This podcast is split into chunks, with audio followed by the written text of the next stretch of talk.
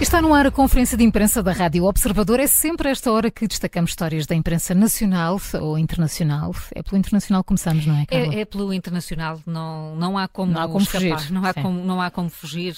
Toda a imprensa está a dedicar eh, muita parte do trabalho eh, ao que está a acontecer no Médio Oriente.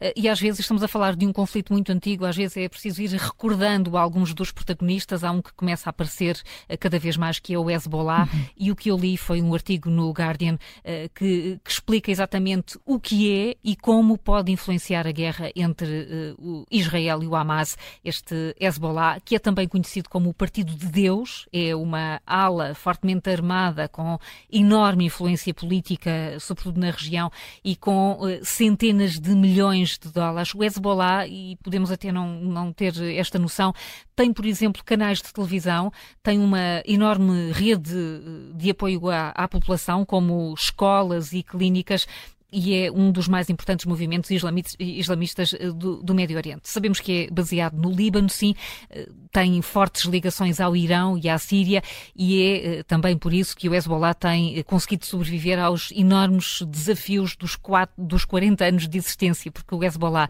foi precisamente fundado em 1982 eh, por um grupo de clérigos radicais, fortemente influenciados pela Revolução Iraniana.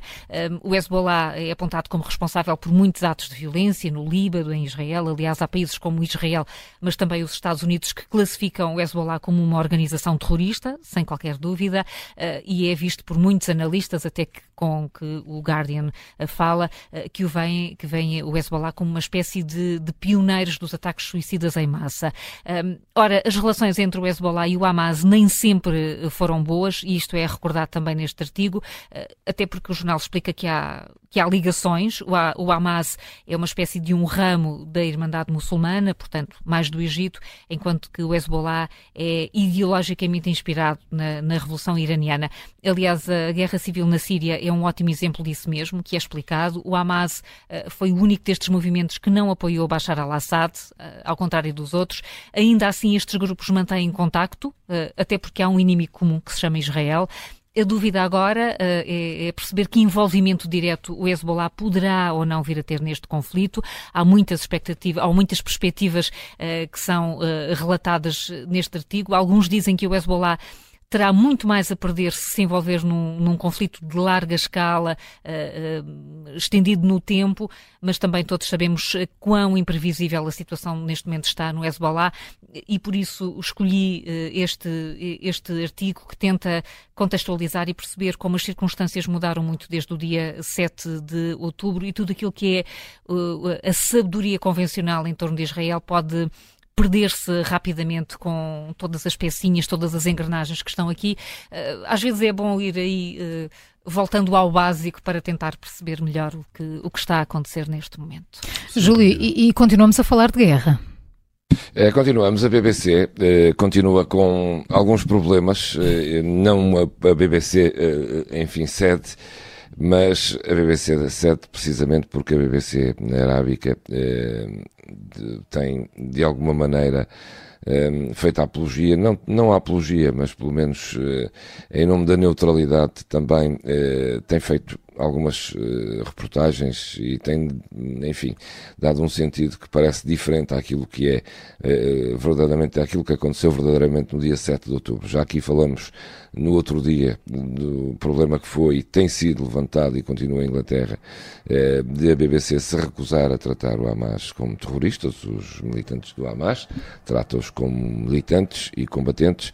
Agora foi a BBC arábica que hum, sistematicamente eh, eh, veio dizer que os, o que aconteceu no dia 7 de outubro não aconteceu, ou melhor, não, não foram os, eh, os, hum, os, os militantes, os combatentes, ou os terroristas, como quiserem chamar, eh, do Hamas. Foram repetindo assiduamente nas suas notícias que eh, as imagens mostravam um soldado de Israel a remover um civil morto.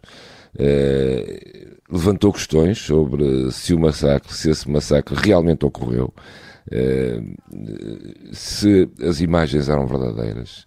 De, desse, desse massacre eh, que foi numa comunidade, como sabe, num kibbutz, se assinaram dezenas de pessoas.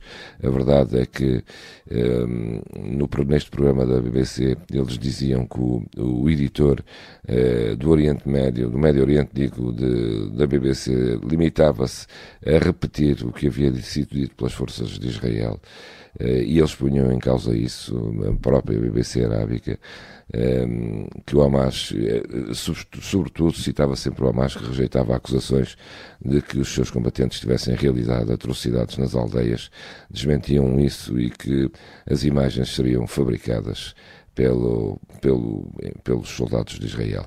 Estas manchetes que depois eh, estavam no site, também no YouTube, começaram a gerar eh, uma grande polémica e foram rapidamente removidas eh, pela produção da BBC Mãe, tanto de um lado como do outro. Eh, e, e, dizia a BBC que não atendiam aos uh, seus padrões editoriais, mas a verdade é que hum, a BBC arábica, neste caso, uh, continuava uh, a, a, fazer passar a ideia de que de facto aquilo eram fake news, eram não, as imagens das atrocidades não eram verdadeiras e não tinham sido praticadas pelos combatentes do Hamas. É mais uma polémica a juntar ah, que já falamos aqui da semana passada sobre a designação para, os, eh, para o Hamas por parte da BBC. Olhem, deixem-me pegar, mudar de assunto antes de mais, pegar num, no fim de um conflito judicial com 27 anos no Brasil, a história está em vários, vários mídias, ali na Veja, na revista brasileira eh, Veja, e este é um conflito judicial especial, eh, porque envolvia, ou envolve a editora discográfica brasileira, uma das maiores, a EMI, que foi condenada a pagar uma indemnização milionária aos herdeiros de João Gilberto. Uhum. João Gilberto morreu em 2019, foi um dos nomes grandes da Bossa Nova, um dos pais da Bossa Nova, do samba também, da música popular brasileira, e agora a EMI Brasil foi de facto condenado a pagar 150 eh, milhões de reais, são cerca de 28 milhões de euros, é dinheiro, é muito dinheiro, muito dinheiro aos herdeiros de facto do, do falecido cantor e compositor brasileiro, eh, porque pelo lançamento de novas edições de álbuns eh, sem autorização. O diferendo teve início quando a EMI decidiu fazer o relançamento dos primeiros discos de João Gilberto, que marcaram também o início da bossa nova. Estamos a falar dos álbuns Chega de Saudade, O Amor, o Sorriso e a Flor e João Gilberto, com o nome do, do, do, do autor. Eh, este foram lançados entre 59 e 61. Um, e porquê? Porque João Gilberto tinha rejeitado em vida ainda, sempre, sempre rejeitou uh, o, o, relançamento destes, destas músicas. Porquê? Porque tinham sido remasterizados, isto é, a editora tinha feito arranjos novos, uhum, remisturas novas, ele não concordava com esses arranjos novos, dizia que alteravam a música original, e desde 1988 que ele se tinha oposto a isso.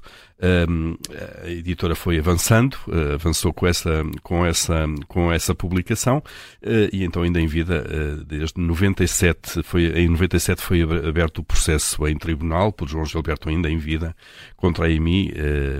lá, como cá, as coisas vão se arrastando nos tribunais de recurso em recurso e agora então há esse desfecho que foi feito no início desta semana, na terça-feira, no Tribunal de Justiça do Estado do Rio de Janeiro, que põe fim de facto a este processo com, com com, com vários anos um, e que vai uh, atribuir então aos herdeiros de João Gilberto uh, esta indemnização de 28 milhões de euros, uh, enfim, e a música então essa fica intocada como ela deixou. Já na revista brasileira Veja. Está na Veja.